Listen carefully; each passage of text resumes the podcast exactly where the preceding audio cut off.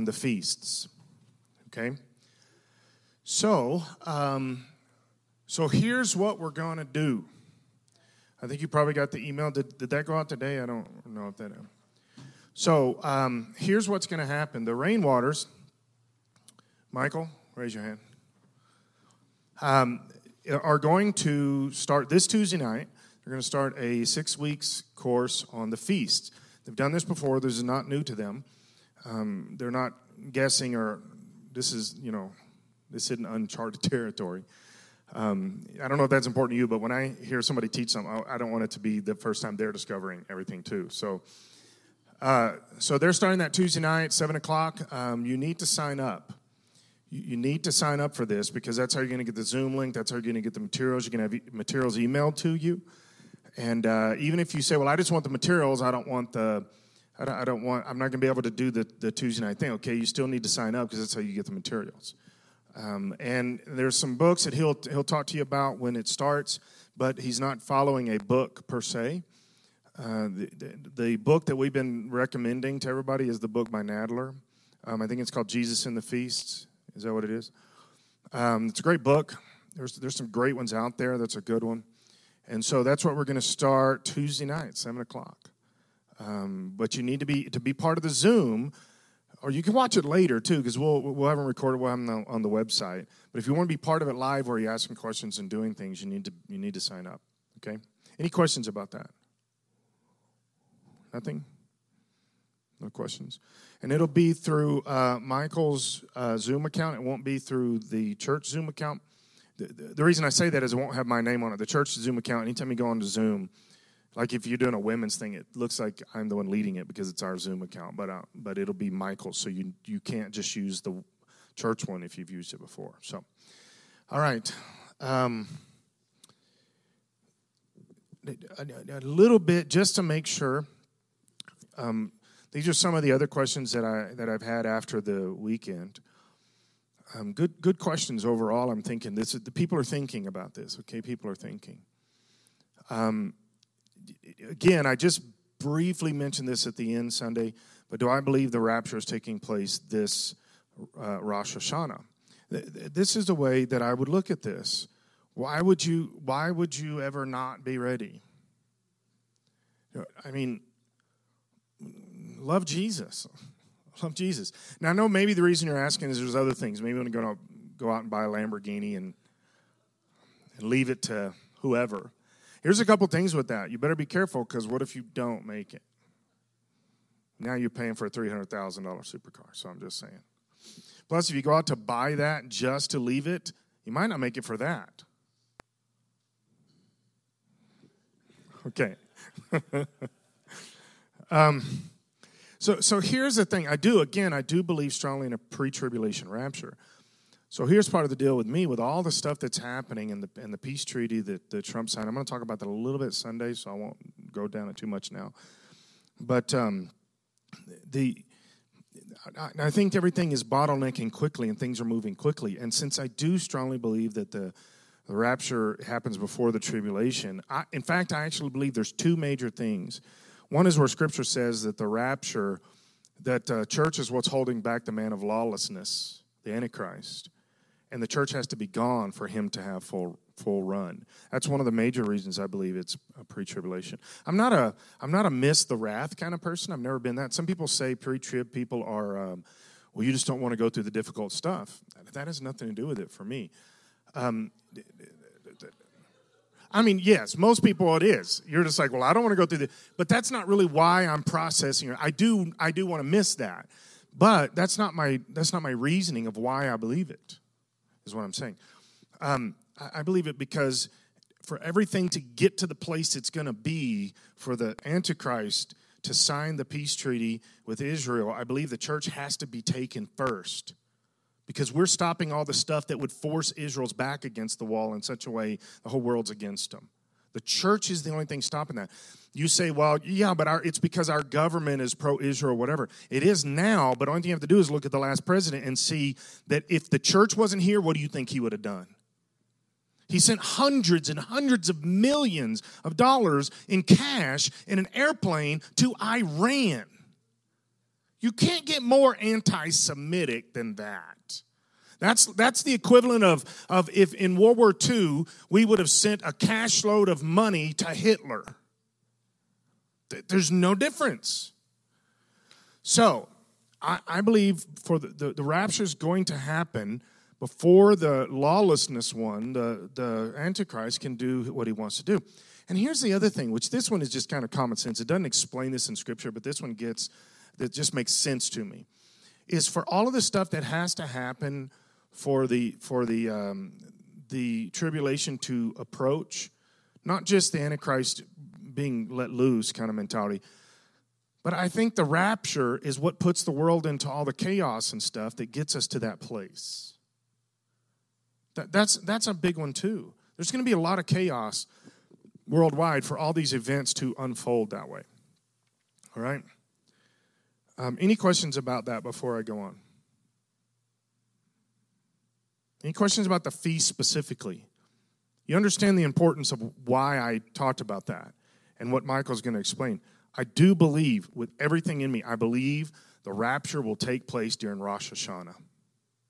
This year, next year, 10 years from now, but it will be during Rosh Hashanah. I bet everything I have on that. If, right. If it happens a different time when we get to heaven, I'll be like, You got all my stuff. Yeah, I bet everything Linda has. Um, I really do believe that. I, am not joking about that. I believe strong with everything in me that the Lord has shown us through Scripture that He's coming back during Rosh Hashanah. Pay attention. Pay attention to that. Okay. I'm either right or wrong. Can't be both. You know, I had a, another good question. I think this is important too. Um, somebody asked me after service, they said, I'm not pre tribulation rapture. I don't believe it, and I've got reasons why or whatever. He said, I don't, but he said, I don't want to discuss that with you. He said, I know what you believe, and I just believe differently. And he said, but everything else you're saying, I think's um, right on. He said, but here's my question. And th- I've never heard this question before. This is solid.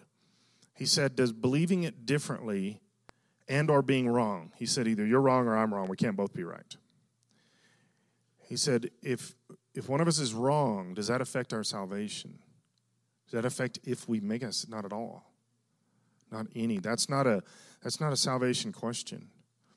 That's a, I think the scripture says this question. And here's the thing is there's there's and we talk about this when we do the journey at my house. There's a lot of wiggle room in the way we believe things.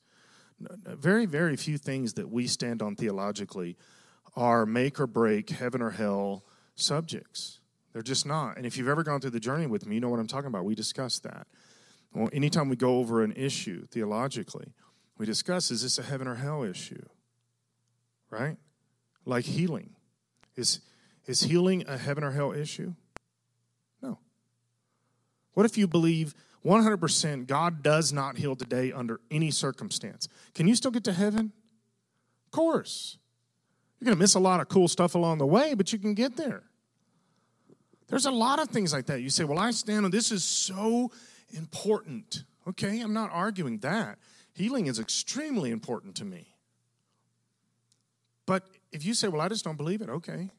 Even if you say, I don't believe there is a rapture, which again, I it's to me it's like healing. I don't know how you can read Bible and think there's not a rapture.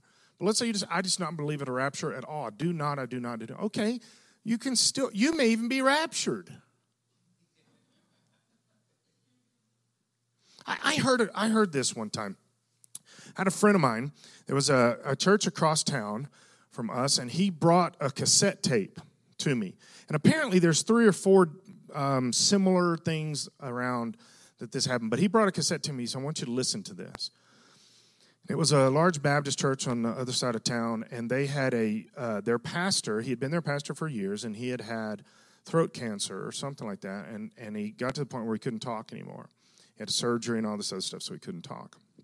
And so they had, he could like make horse sounds and stuff, not like, but you know, you know, that kind of, nay. But so they rigged up, this guy rigged up this microphone that they strapped around his neck, and the microphone would sit right up in here. And if he if he held onto the microphone and he talked and breathed just right, you could understand what he was saying. Okay. So he had stopped being the pastor of the church. It was a different pastor, but um, he stayed in the church, and he eventually taught. I did a bunch of teaching, and he had a, a big Sunday morning Sunday school class of quite a few hundred people that he taught every Sunday. And um, and this and the, and I knew I knew all that about this guy. Okay, so then this guy brings me a cassette and he said, "I want you to hear what happened last Sunday with brother so and so." And I said, "Okay." And the guy starts teaching. And he's and he said, "I want to explain to you today." He was he's what's called a cessationist, which means miracles ceased a long time ago. They don't happen anymore, which is just not true, but that's what he believed. He was adamant about it. And so he was teaching about that, and, and he starts off with, Now, I'm going to explain to you. It's very difficult to understand, especially on a cassette. And, um, and, and he, uh, he started explaining how miracles are not for today, and God doesn't heal today, and all this other kind of stuff. And he's explaining this whole thing. And this guy's watching me listen to the tape. I'm like, Okay. And he goes, Just wait. While he was teaching that God does not heal, God began to heal him. And over a space of about 10 to 15 minutes, his voice went from barely understanding, raspy, and had been like that for quite a few years, to clearer and clearer. And as he's saying stuff, you can tell he's starting to get emotional because he's realizing that God is healing him. But he doesn't know what to do. So he keeps teaching about how God does not heal. Pretty soon he is crying and talking better than when he wasn't crying about how God does not heal. Finally, he just stops and he says, I think God has healed me. And everybody starts clapping and all this kind of stuff. I, I had this, I used to play that cassette all the time. Because here's the thing God's gonna, God's gonna be God. He's gonna do what he says. If, if you don't believe in a rapture, but you love him, you're going to be raptured. That's the reality of it. And in that split second that you're going to heaven, you're going to go, mm, I must have got this one wrong. But God's still true to his word. Regardless of what we say, God's still true to his word. Okay. I'm going to switch gears a little bit. I'm going to ask a couple questions and we're going to unpack this scripturally. Um, how do you get control of who you are? How do you get um, how do you get self control? I talk about this a lot. Trying to see who's all here. Talk about this a lot in the um, journey. There's a specific point, and I went over this Sunday night, and I thought we need to go over this as a church. Caleb was there, so Caleb, don't say nothing. All right, Jeff. How does he do that? How does it work? Explain that. Don't know. That's not a that's a true statement, but that's a, that's not good enough answer at all. That's a true statement. Jen. Okay.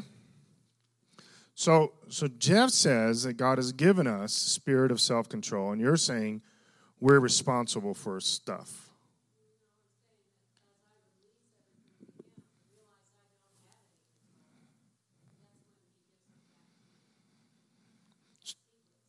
So we're responsible for letting go, for God being in charge. Okay, I'm not picking on you. You're, you're right. I just because these are these are two different.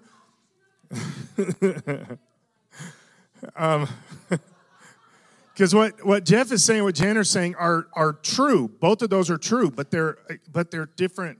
They're complete different theological camps, by the way. Okay, one theological camp, and I'm taking what Jeff said to the extreme, but one theological camp is self control is completely in God's hands. We have nothing to do with it. It's it's a spiritual thing God has done outside of us. And Jan is saying we make the choice of whether we're going to let God be in control or not, which means we can make the choice to not let Him be in control. Okay? I can choose to be in control. You scared me, Michael.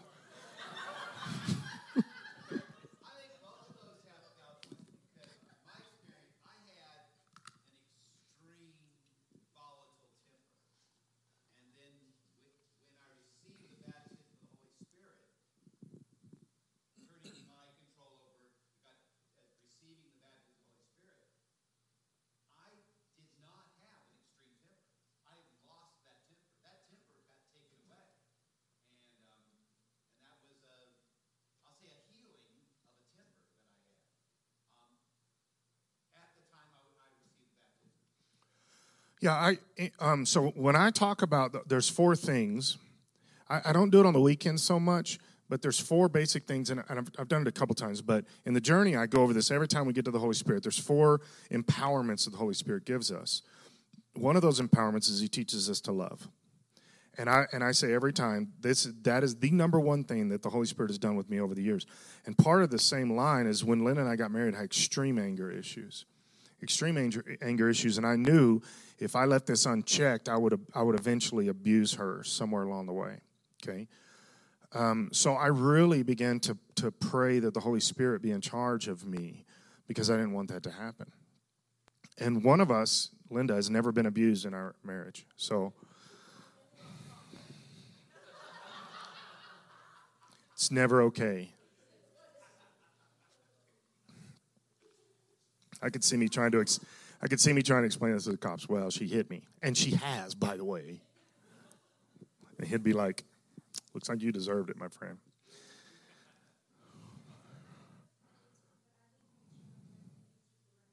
Okay. My question is, how do we um, get self control?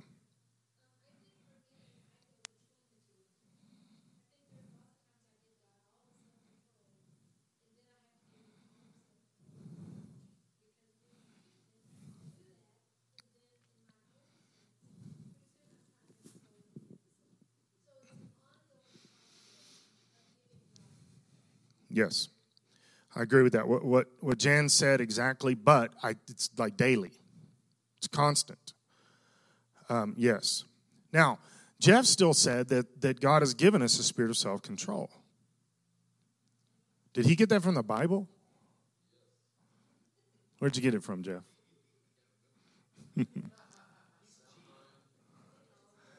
Allison?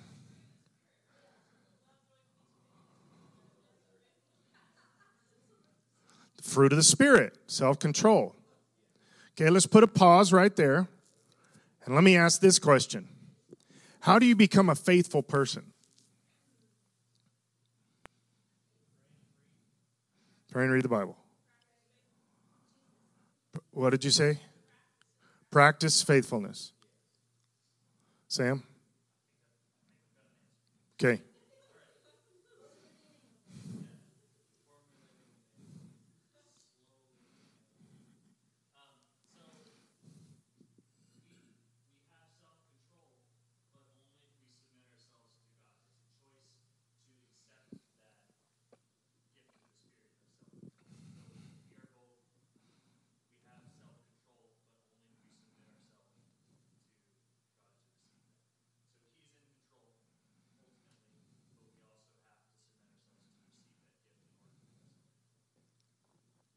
I like that. Yes, ma'am.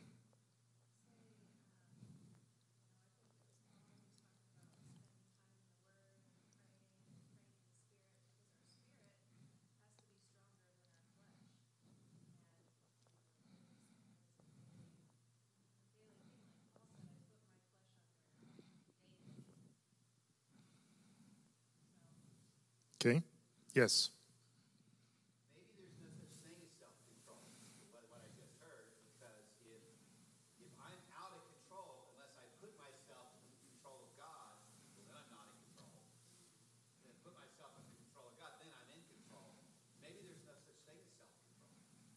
Hmm.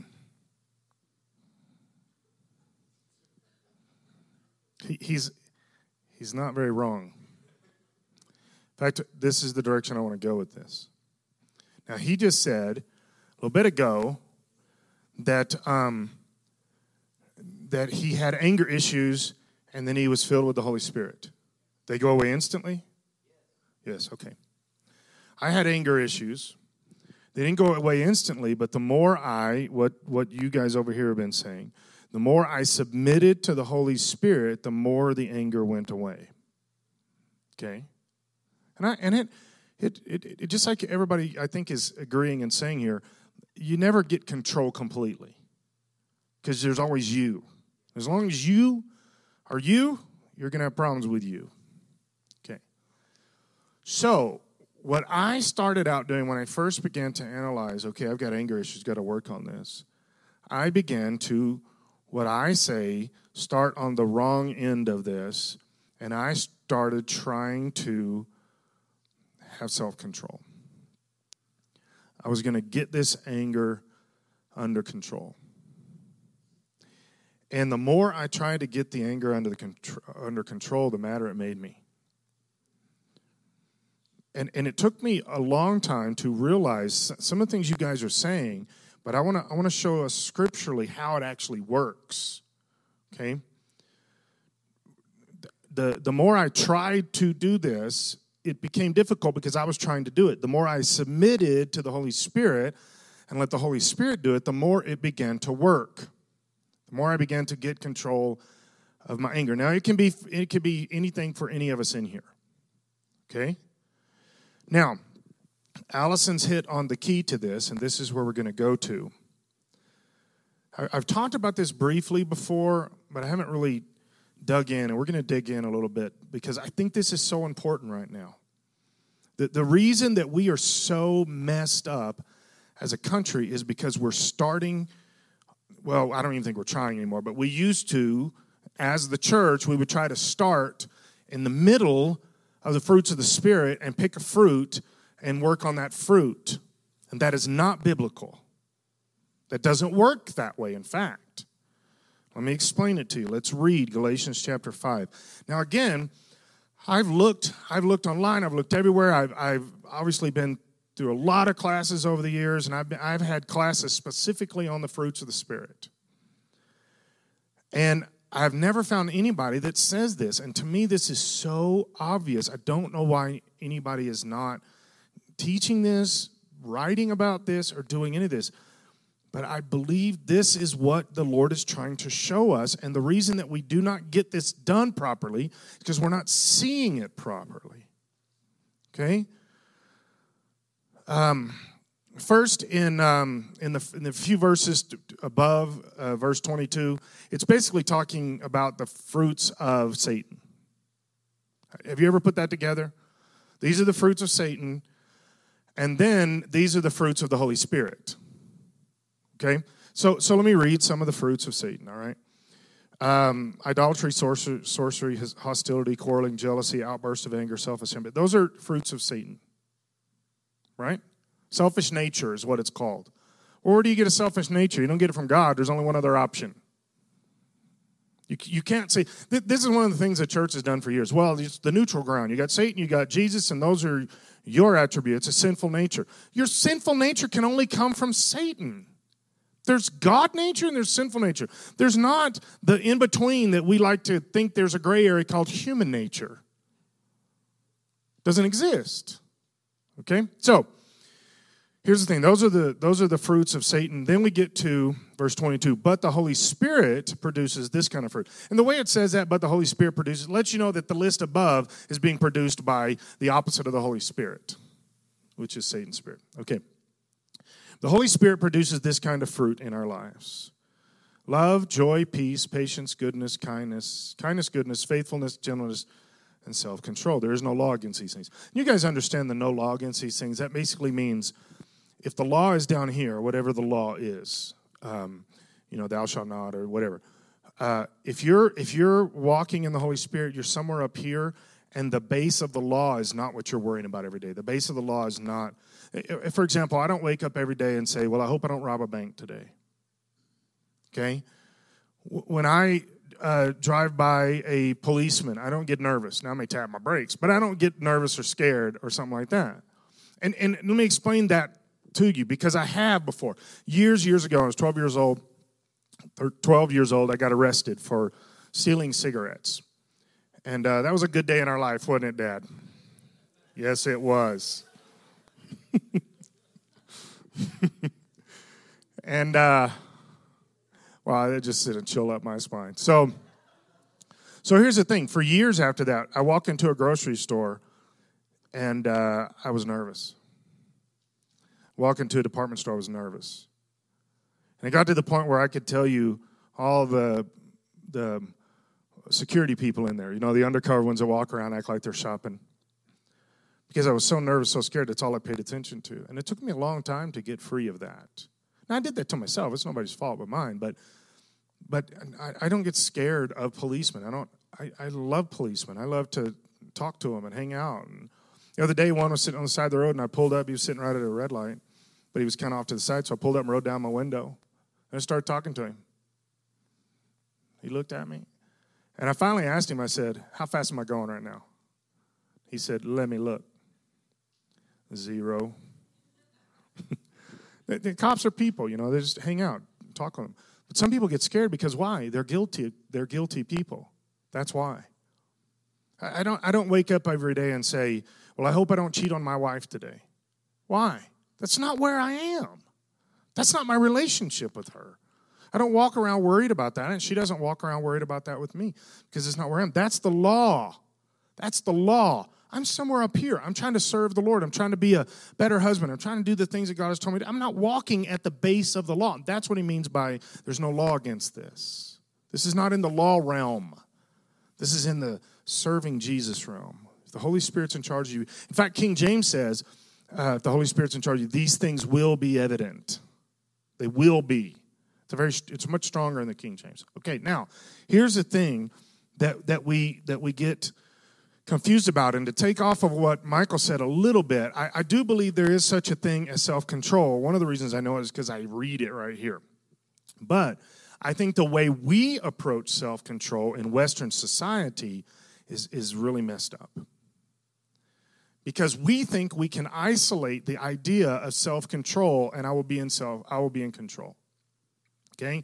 Pick anything on this list. I'll, I'll, I'll use the easiest one to get to quickly is patience.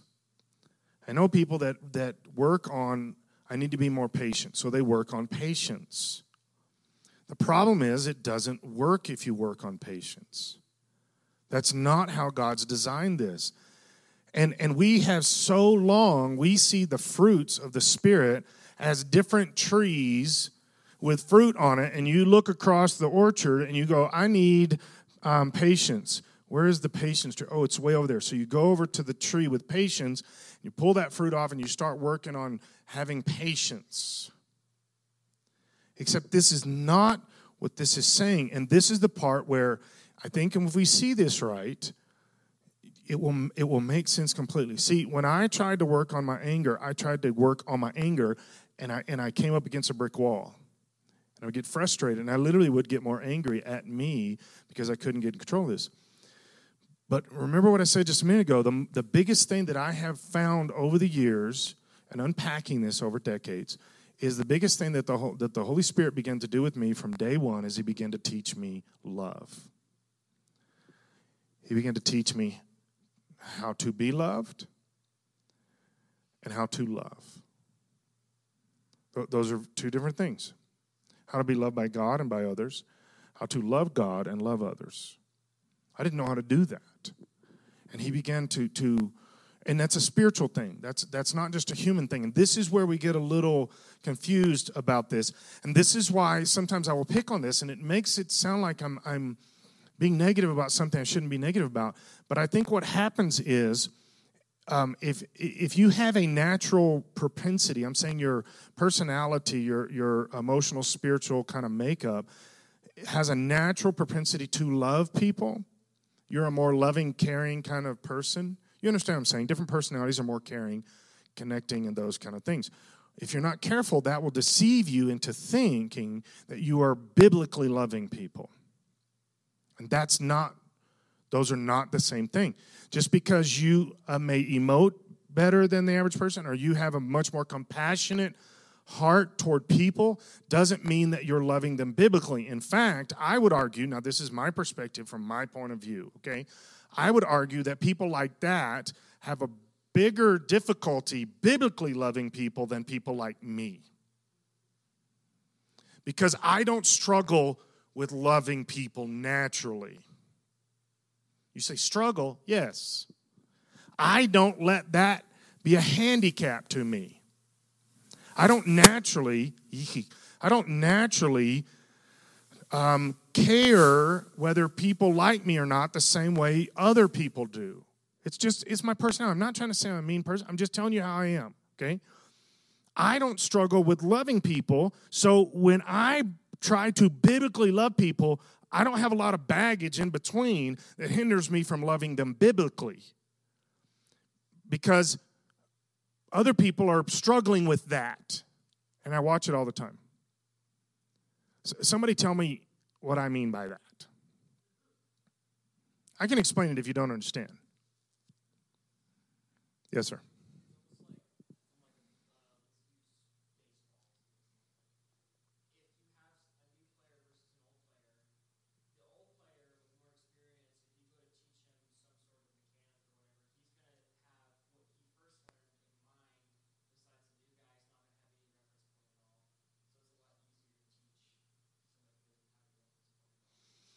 That's that's not a bad example. I um, I think you have to be careful though when you assuming that you're that you're teaching love. It it can be taught and it can be seen and it can be learned. Okay, I'm not arguing against that, but at the core, if it's if it's godly love, it has to be a spiritual thing too. Okay.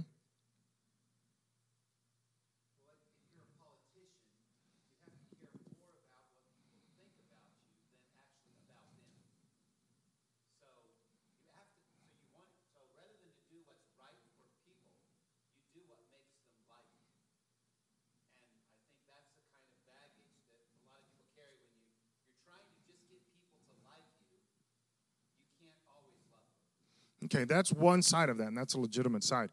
The other side would be the feeling side of it. That when you feel love, naturally feel more love for people than, than say somebody sitting right next to you. You feel more love for people. Um, you can actually uh, assuage your guilt or your responsibility. You can defer your responsibility to actually love them because you're more interested in how you feel about them or how they feel about you. Half of what he's talking about is how they feel about them. But the other side is what about when you feel strongly about others? You're just naturally that kind of personality. And there's all kinds of levels of this in here. What happens is is you will feel good about doing a nice little thing or you will feel good about just connecting or whatever when you're not necessarily biblically loving them. You're feeling love back and forth, but you're not you're not actually doing what the Bible has said, but you'll feel okay with yourself forever. Jen?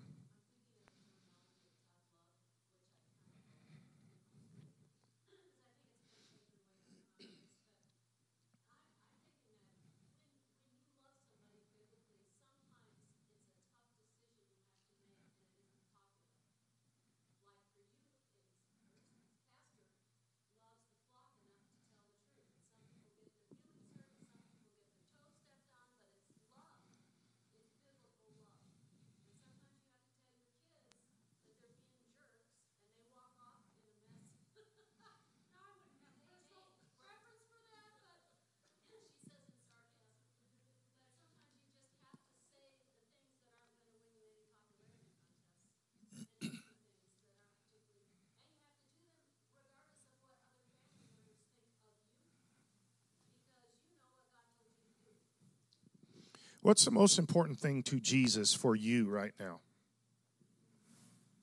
What? I think that would be part of it. I wouldn't. Okay, let's say you're not a Christian. She's she's right, but it's because she's a Christian. What if you're not a Christian? What's the most important thing for you in Jesus' heart and mind? That you know Him as as your Savior. That you submit to Him as your Savior. So, if we're going to love people biblically, what should be the most important thing for us? That they know Jesus as their Savior. That should be the most important thing. But what can happen is, is if you are, if you're a much more um, com- naturally compassionate and empathetic kind of person, you can walk with them through life, never lead them to Jesus, but you feel good about you. And I'm not picking on that, okay? I'm just saying somewhere that's not good enough. That's what I'm saying. I don't naturally have compassion on people. I have compassion on their their soul. I care deeply about their soul, and that's and that's uh, that's over the years. I didn't used to, Um, but I care deeply about people's soul. I want them to know Jesus. I don't necessarily care how they feel about stuff. I know this makes me a horrible pastor. I know. But I don't I don't walk around thinking to myself. In fact, I'll ask Linda questions regularly. Uh, if I say this, how does that make you feel? Or if I say that, what do you think people are going to think? Because in my opinion, the word says it. Let's just do that. And and and there's that's so easy for me to say and so nuanced in everybody's mind and hearts and lives and everything else. I said something a few months ago in, in here that I know was God put that in my heart, and I know it was one of those pastoral times. I don't want to repeat it because you'll start trying to figure out how it went and all this other stuff. But it was something that is it's a very strong pastoral thing that I'm supposed to say as a pastor teaching and leading people that have been out of line. And I said it in a service, and 99% of you had no idea. The three or four people that it bothered, one of them came and said, I think that was horrible that you said that. I think you were just throwing rotten eggs. You know what I said? I didn't say nothing. I didn't care that they thought that. I knew, I knew I was right about it. I knew that the Holy Spirit. I read it straight out of the Bible too. That's that's an easy one. And and I didn't care that they said. I said, okay. You know, they they wanted to tussle. I said, okay. Because why? It's not my responsibility. Like it or lump it. You, do, you deal with what the Holy Spirit's telling you. If I'm totally off, then I'm totally off. Don't worry about it. If I'm right, then deal with it. But it is not between you and I. And that's my stance. Now, that's not what people think, but that's how I look at it. So I don't struggle with whether people are happy or not happy with things on a regular basis. It's not my natural tendency, it's not how I process. Okay? In fact, I'm in a very difficult position in my life now that my children are adults I am starting to really process this at deeper levels than I ever have in my life. How do I say something to one of my children who I really love, who maybe needs some correction, but I also really like them, and I actually care whether they like me? I've never been here before. I'm loving. okay, so. um, but see, to me, that's baggage that can get in the way. That's baggage because what happens is you start worrying more about whether they like you or whether they like what you're saying over whether it's truth. Guys, that's dangerous for all of us. That is dangerous for every one of us. Most married couples have no ability or very little ability to be honestly truthful to each other. They just don't have it. They can be truthful about some things, but not about big stuff. And if we went around the room, which we will not, we went around the room and begin to ask, Tell me something about your spouse that you know is off the table. You're not allowed to talk about it. Every one of us here would have those things. That's the danger zone. Because that means at the end of the day, we can't truly be truthful. Sometimes, sometimes there's a place where you just say, I'm not going to go there. Okay? And and you may be wrong on some of those. But guys, when there are just things that are off the table, that's a dangerous place. That's a, that's what that's what puts division in relationships and specifically within marriages. It's what puts division. Now here's the thing that I want to get to with this. What we do is we think that these fruits are independent of each other, and they're not. This is the part where somebody needs to write a book about it. Anytime I say that, somebody will say, Well, you, it's yours, why don't you? I don't really want to. So here's the thing is the fruits of the spirit grow out of the fruit before it. You cannot have one of these fruits in isolation. It does not work. And if you don't get the things before it growing, you cannot grow that fruit, wherever it is on the list. Wherever you get to, you cannot grow that fruit unless the fruits before it have already grown and began to develop and being in a maturing, growing process. They have to exist before the, the, the following fruit can exist. And this is the part where we just don't think about it. We think we can pull one of these fruits out in isolation patience, Well, let's look at the list and let's really process this. What's the first fruit? Love. Let's go to um, 1 Corinthians 13, verse 1. If I could speak all the languages of earth and of angels, but didn't love others, I would only be a noisy gong or a clanging cymbal. If I had the gift of prophecy, and if I understood all of God's secret plans and possessed all knowledge, you cannot get more deep Christian than this is talking about. Speaking in tongues, gifts of prophecy, understood all all of God's secrets and plans, possessed all knowledge. Paul is saying some pretty strong stuff here. And if I had such faith that I could move mountains, but didn't love others, I would be nothing. And I have watched my entire life the church seek those things, but not seek biblical love. Not just not just love, but biblical love, the true concept of biblical love. This is this is one of the reasons that Satan picks on so much. He picks on um, love, sexuality, uh, sanctity of life, and stuff like that. Because if he can erode the way we process love, he can win the game. If you start out with the wrong understanding of love, you're going to you're, you're never going to get to the end of this. You're never going to understand the spiritual depth of love over prophecy and, and, miracles and supernatural knowledge and wisdom. This is one of the reasons that I pick on the church has been teaching the same Bible stories over and over and over and over, which they're supposed to do. And we've been sitting in classes, sitting in Bible studies, sitting in this stuff for year after year after year after year after year, and we never love a person enough to witness to them. Because we don't have biblical love, we have earthly love, and we are more interested in knowledge than we are God's love. We're more interested in the prophecy than God's love, than gifts of the Spirit than God's love. And we're, and we're so consumed with that. I want to be an important preacher, teacher. I want to be a spiritual leader. I want to be all these things. Okay, tell somebody about Jesus because that's where love starts. Love starts there. Caring enough for God to do what he says to, to the people that for the people he created. His heart, God's heart is lost people. It's not that we have knowledge. We can have knowledge all day long. He just said it. But if you don't have love, it's nothing. You're wasting your time, your energy, and you're wasting everybody else's time and energy. Loving God, loving others do we love people enough to care about the most important thing? And that is, are they going to make it to heaven? That's the most.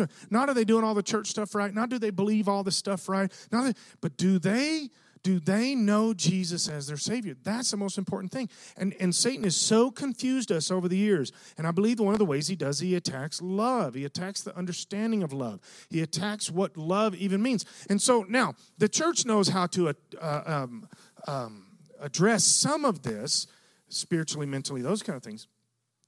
When we talk about the sexual revolution of the 60s and stuff like that, which, by the way, was just everything was out of the bag, before that, everything was hidden. That's really the only difference that the 60s changed. Before that, you know, I, I, I, I when Clinton was president, he was doing all that stuff with Lewinsky and everybody else that walked around. We all knew the guy was a pervert. We all knew that he was sexing up everybody he could find. But here's the thing we put him into a different category. What was the difference between Clinton and Kennedy? Kennedy's the man. He's like the president of all presidents. He was having affairs. He had in and out. They built a tunnel from the White House out so that he could bring his girls in. And everybody knows this. But it was secret before the 60s. Sexual revolution just came out of the bag. Everybody, this stuff was happening, everybody just knows about it. That's the only difference now. Everybody knows about it. But, but here's the thing is we've so twisted and perverted the idea of love that we've confused it with sexuality. We've confused we we we confuse intimacy with um, with sexuality by itself. There's all kinds of layers and stuff to this that that God wants us to know how to be loved by Him and how to love Him and how to love other people and how to be loved by other people. But we've got so much baggage in the United States that we don't know how to get there. So, according to this list, how do I get to love? How do I get to biblical love? How do I love God, love others, be loved by both? How do I get there according to this scripture? I'm saying the Galatian scripture. Correct answer. We let the Holy Spirit do it. What Jeff said earlier is right. This is a spiritual thing. This is, this is a gift that the Holy Spirit gives us. But this is where we have to tie everything else in we've been talking about. It doesn't just happen. You got to go after it. You got to go after the Lord. You got to pursue Him. And then the Holy Spirit gifts you with the first fruit, which is love. Now, here's the thing. Let's go to the next one joy. I'm not even in that scripture anymore. Oh, I did want to go to the end of 1 Corinthians 13, verse 13. It says, These things will last forever faith, hope, and love. And the greatest, the greatest, love is greater than faith. You understand how important that sentence is? Love is greater than faith. Faith in God. Love is greater than faith in God. Now you say, you have to define love properly for that to be true. If you say love according to the way the world defines love, that's not true. But godly love, loving Him and letting Him love you, that is, that is more important than faith in God. Because your love for God will keep you when your understanding and your belief does not.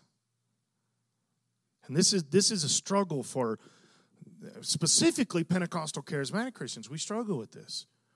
Your love for God will keep you. Long, long after your understanding and your ability to embrace what he said and do all the things and, and even understand what he said, if you just love God with everything, you will get there. You will get the answers. But if you love knowledge more than you love God, you will eventually die in your knowledge. You will lose Jesus in the middle of your knowledge because it's love for him. Now here's the thing is the next one is joy. You cannot have joy if you don't have love for God and God's love for you. You cannot have joy. You don't jump to joy if you are not truly in love with God. You cannot skip love. Love is the foundation of everything. Love is where everything begins and ends. So joy flows out of love. When you really love God, and this is the part where I, when I, going back, when I began to try to fight, uh, struggle against or fight against this idea of anger in my life, I tried to do it with on my own, and when I when I stopped trying to work on that, and I just began to really let the Holy Spirit show me how to love God and, and be loved by Him, it's amazing. I had no joy before that. Years and years, I, I had no joy. But when I really let the Holy Spirit crack my heart open and pour the love of Jesus in there, all of a sudden joy began to, to be birthed in my spirit. And for the first time, I, I understood on a core level what joy was. And that's grown. That's grown a lot over the years. But I didn't really understand it. And here's the saddest part is I didn't know I didn't have it.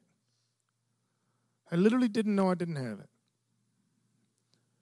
But if you try to get the joy before you get to love, in fact, um, it says the joy of something is your strength. The joy of the Lord is your strength. You've got to be loving Him and Him loving you for you to get to joy.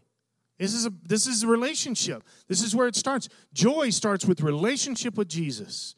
You say, what about the average person out there in society that has joy? I would argue very strongly that if you don't let the love of Jesus be in charge of your life, they don't really have joy. And we can get to all of these very quickly with that if you if you process. Mike, are you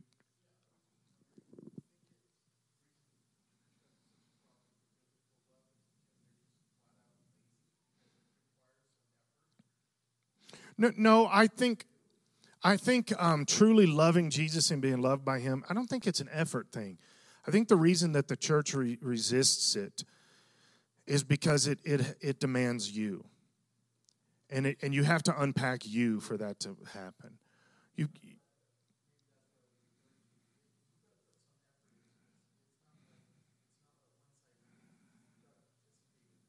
Sure. Yeah, but I think the bigger issue is the fear. And and there's a there's a selfishness and rebellion and stuff wrapped up in that.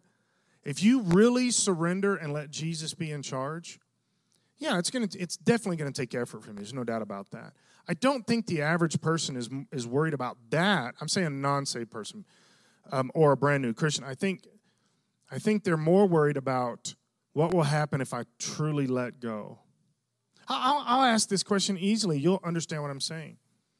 How many of you have ever in your life ever been scared that Jesus is going to call you to China or Africa or something like that?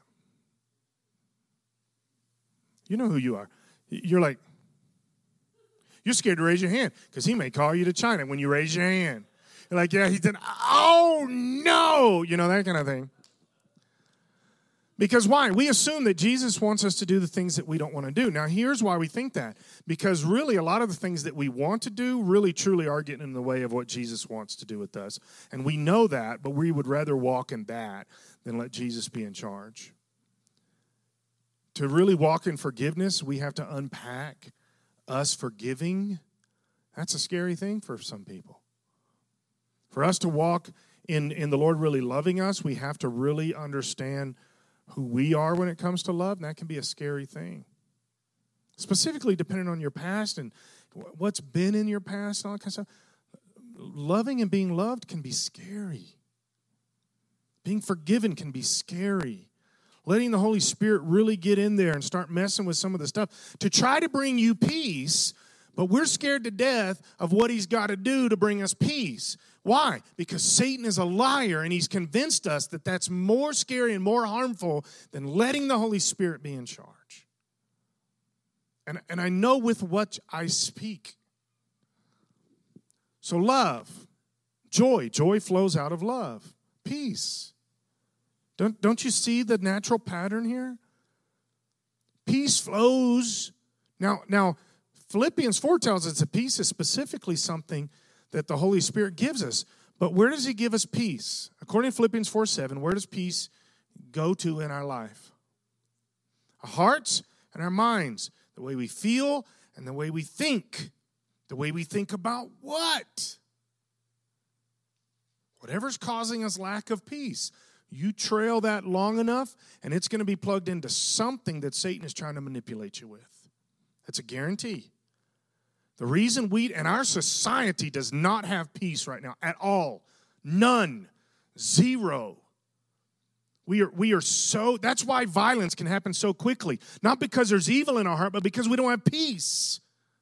There's already turmoil. It doesn't take anything to tur- turn that into violence because there's so much unrest and so much dissatisfaction and so much confusion and, and, and all the turmoil, all the stuff that there's no peace. So we say, Well, I want peace. How do I get peace? You get peace in your heart and in your mind because you know that Jesus loves you and that you love him. Romans 8 16. The Holy Spirit bears witness with me, my spirit, that I'm a child of the King. It's your knowledge. Remember 2 Corinthians 10 it's your knowledge of God that Satan is going to try to attack. That's why you bring every thought to the obedience of Christ. He's going to try to attack your brain and the way you feel, the way you think and the way you feel. Well, where does that where how do you combat that? Well, if you've truly got the joy of the Lord as your strength because you are in love with him and you know he's your savior, he's your God and you belong to him, then that joy is going to flow out of that and you will have peace because your joy is not in anything of the of your life, but your joy is in your relationship with the Lord. Your joy comes from Jesus Christ and relationship with Him. Not knowledge of Him alone, but the fact that that is relationship. Holy Spirit bears witness with my spirit that I belong to Him, not that I know about Him, but that I belong to Him. Okay? So from that joy, that's where your peace is. The reason that you can have peace in the middle of everything that is chaotic, and, and every one of us here, we've experienced different levels of that at different times. Sometimes, as Linda said, sometimes you're better um, than you are at other times. Okay? The reason that we can have peace sometimes so strongly is not because we're not worried about the circumstances around us. It's because we're more connected with our relationship with Jesus than we are the things around us. This, this is the part of the deal, and I know this is a this is a demarcation when I say there's a strong line in the sand. But the reason that people get so confused and frustrated, Christians get so confused and frustrated with all this COVID and everything else, is because they are not solidly planted in their relationship with Jesus. And guys, I don't know how to, I know that's a very divisive way to say that, but that's scriptural truth. If you know that you know your, your relationship with Jesus, you know that's your foundation, that's everything, then your joy flows from that and your peace is in that, and there's nothing that can disrupt that peace. Because it, all the other stuff is, is secondary. It's not even secondary, it's way down the line. I'm not concerned about all this stuff, partly because I'm also listening to the Holy Spirit and I believe He's been telling me truth through all this stuff, and I'm paying attention to that too. I would be worried if this was a real pandemic. I would, but it's not. It never has been from the beginning. My peace flows out of my relationship with Jesus. So, what is the natural next one? Patience. Where does patience come from? Peace in my spirit. Why? Parents, it's easier for you to go here quickly. When you're in turmoil and, and, there's not a lot of peace in your spirit, you've been at work and there's something going on at work and doing all this kind of stuff, and you walk in the house, you are more likely to jump on the kids when there's not peace in your spirit than when there is. Because why? Your patience is already thin because it has to come from your peace in the Lord. Your peace guarantees your patience. The reason you can lose your patience is because you don't have peace in your spirit. And we know this. This, this I, I can give you many examples from my childhood, um, my children's childhood. In fact, my okay, yeah, yeah okay. Um, my oldest son just mentioned this the other day. He said, "Hey, Dad, remember when this happened the other day? Uh, uh, this happened." He mentioned him the other day, and it was an issue with Isaac, and and he was saying it from the point of view as Isaac is a goofball and he did all this stuff he shouldn't have. And then you got mad, and and when he said it, I told him, I said, "But I was out of line at how mad I got." That's not why he was saying the story. And I said, But Jonathan, I was totally out of line with how mad I got. Why did I get that mad? Because I, I, I have struggled at different times in my life with just being secure in my relationship with Jesus. And that's where peace is going to come from. And without that, I will not be patient. I will be anxious and I will be quick to respond. That's the opposite of what patience is. Okay? Next one kindness. When you are patient, I'll use children again. When you are patient with your children, you will be more kind to them, will you not? When your patience is wearing thin, is when you're not as kind to them. Right or wrong? Right? Okay. Goodness. You will do good things for people when kindness is ruling. And how's kindness ruling? Because you're patient with them. you, you can see how this flows. And then faithfulness, you will be faithful because you are giving let's let's go to marriage. You'll be more faithful in your marriage when you are doing good things in your marriage because you are patient with your spouse because you have peace in your own spirit not because of the relationship or how well they are treating you or anything but but when you work down through this faithfulness becomes very natural because you're already doing good things. Here's a here's a little way to look at that. When you see somebody that is never doing good things for their spouse, there's a chance they're not being faithful to them either. Doesn't that go hand in hand? I saw a, a, TV show years ago, or maybe it was a movie, I don't remember. I just remember this one little scene. This guy was cheating on his wife, and um, and she gave him a gift. I think it was a watch or something. They're, they're laying in bed, and she said, Oh, I got you something. He said, It's not our anniversary or anything. She said, No, I just got you something. And he opened his, I think it was a watch, and he opens the gold watch and goes, "Oh, that's that's beautiful, thank you." And he just set it over the table, and then went back to reading his book. And she knew immediately he was cheating on her. The, con- the, the connection between giving and goodness, giving to each other, those kind of things, and goodness being handed to each other, and then the response of that, faithfulness naturally flows out of that. You, following that trend? Okay. All right, gentleness. When you are faithful, we can go back to marriage and use it in any circumstance. When you are faithful, you'll be gentle. When there's not gentleness, somewhere the faithfulness is probably messed up. You're not truly faithful to that person. This, this could be a lot of, of things. You could go in a lot of different directions, but but the gentleness flows out of that. When you're faithful to somebody, you're committed to that person, you'll be gentle with them. Emotionally, mentally, you'll be gentle with them. Because you're truly committed to them. That's the concept of faithful. You're committed to them. So why would you harm something that you're truly committed to? All right? And then the last one self control. Self control is a natural progression of all these other fruits. And if we try to put self control either by itself or somewhere in the middle, it doesn't work. You cannot. And we we work so much on self control. And think about this also. This list starts with completely relational um, introspection, personal, spiritual relationship with Jesus. And by the time you get to the end, it is completely about how you're interacting with other people. And you can see that as a grade as you go through this list. Gets more and more about people. We try to start on the people side instead of the God side, and that's why we're messing up. You can't just pull one of these out and you do it individually. You can't start on the people side. You can't start in the middle and work one direction. You have to start with love and let the love of the Lord develop each one of these as the next one develops, as the next one develops. They don't exist separately. You, you, for example, you can't have goodness before you have kindness. It's just it's an impossibility. Goodness is going to come from somebody that's not being kind you see what I'm saying? Well, I, I'm this. This is, and guys, we do this as Christians all the time. Um, we say things, and I've said this hundreds of times. Well, I love them, but I don't like them. I totally understand that. That's that's a real thing. You can do that, but if you love them, you're going to treat them right. Doesn't matter whether you like what they're doing or anything, because by the time you get down to things like goodness, you're going to be treating that person good.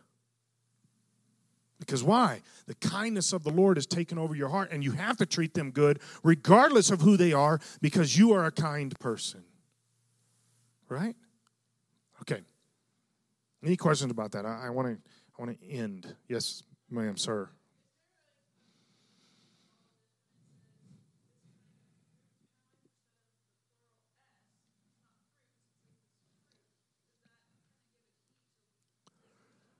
Yes, because I think it's. Um, I think.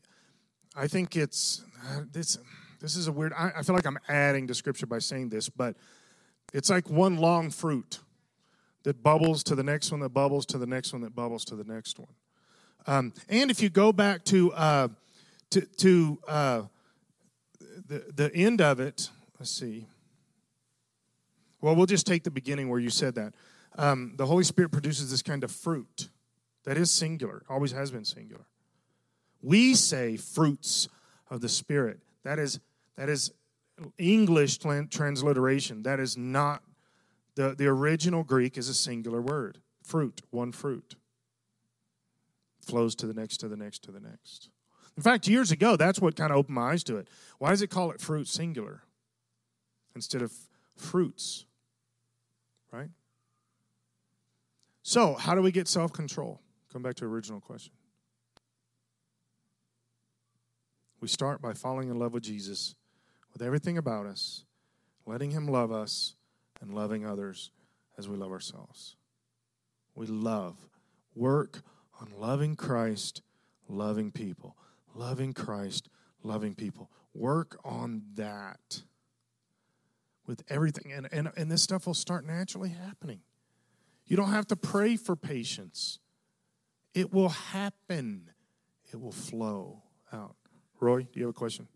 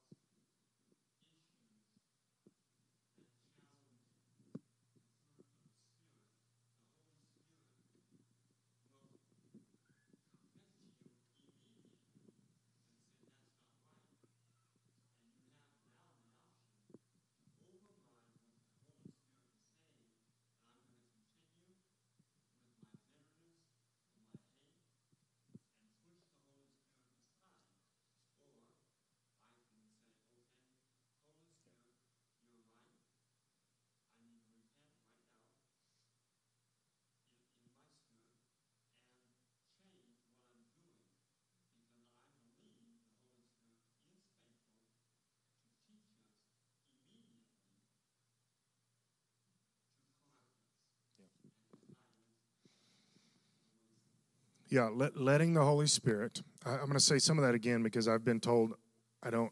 People on the camera have no clue what people in here are saying. Um, letting the Holy Spirit convict us and then deal with it right then. Do it. Now, guys, we know that's not always what we do. Sometimes we deal with it, sometimes we don't. But your responsibility is now. This is why I think coming back to the relationship. If your relationship, if you have a, a very solid relationship with Jesus, this isn't a Christianity, a form of religion or anything. It's just relationship. Then you're going to be more apt to hear the Holy Spirit, understand what He's saying, and you'll be more apt to be obedient because you care. You don't want the Holy Spirit to be disappointed in you at that moment. I had somebody, I had said something like that years ago, and somebody said, Holy Spirit's never disappointed in you. He's disappointed in me all the time. If he's not disappointed in you ever, we need to hang you on the cross because you can be a forgiveness for our sins. Holy Spirit gets very disappointed. It says it all through Scripture. Okay? But I don't want him to be because why? Because I'm a Christian? Because I love him. I want relationship. All right, let's pray. God, we thank you so much. We thank you for your presence. Lord, we want that more than anything else. I want your presence. Lord, I want to love you and to be loved by you completely. Lord, teach me how to love you. Teach me how to stop loving myself more than I love you, to stop loving the things of the world more than I love you. Lord, I believe when we just we just surrender our existence completely to you, that your love will rule, your love will reign in our hearts. God, we'll get the stuff right. We will get the rest of the stuff right if we will just love you and be loved by you. So we ask you, Holy Spirit, convict us, draw us in close.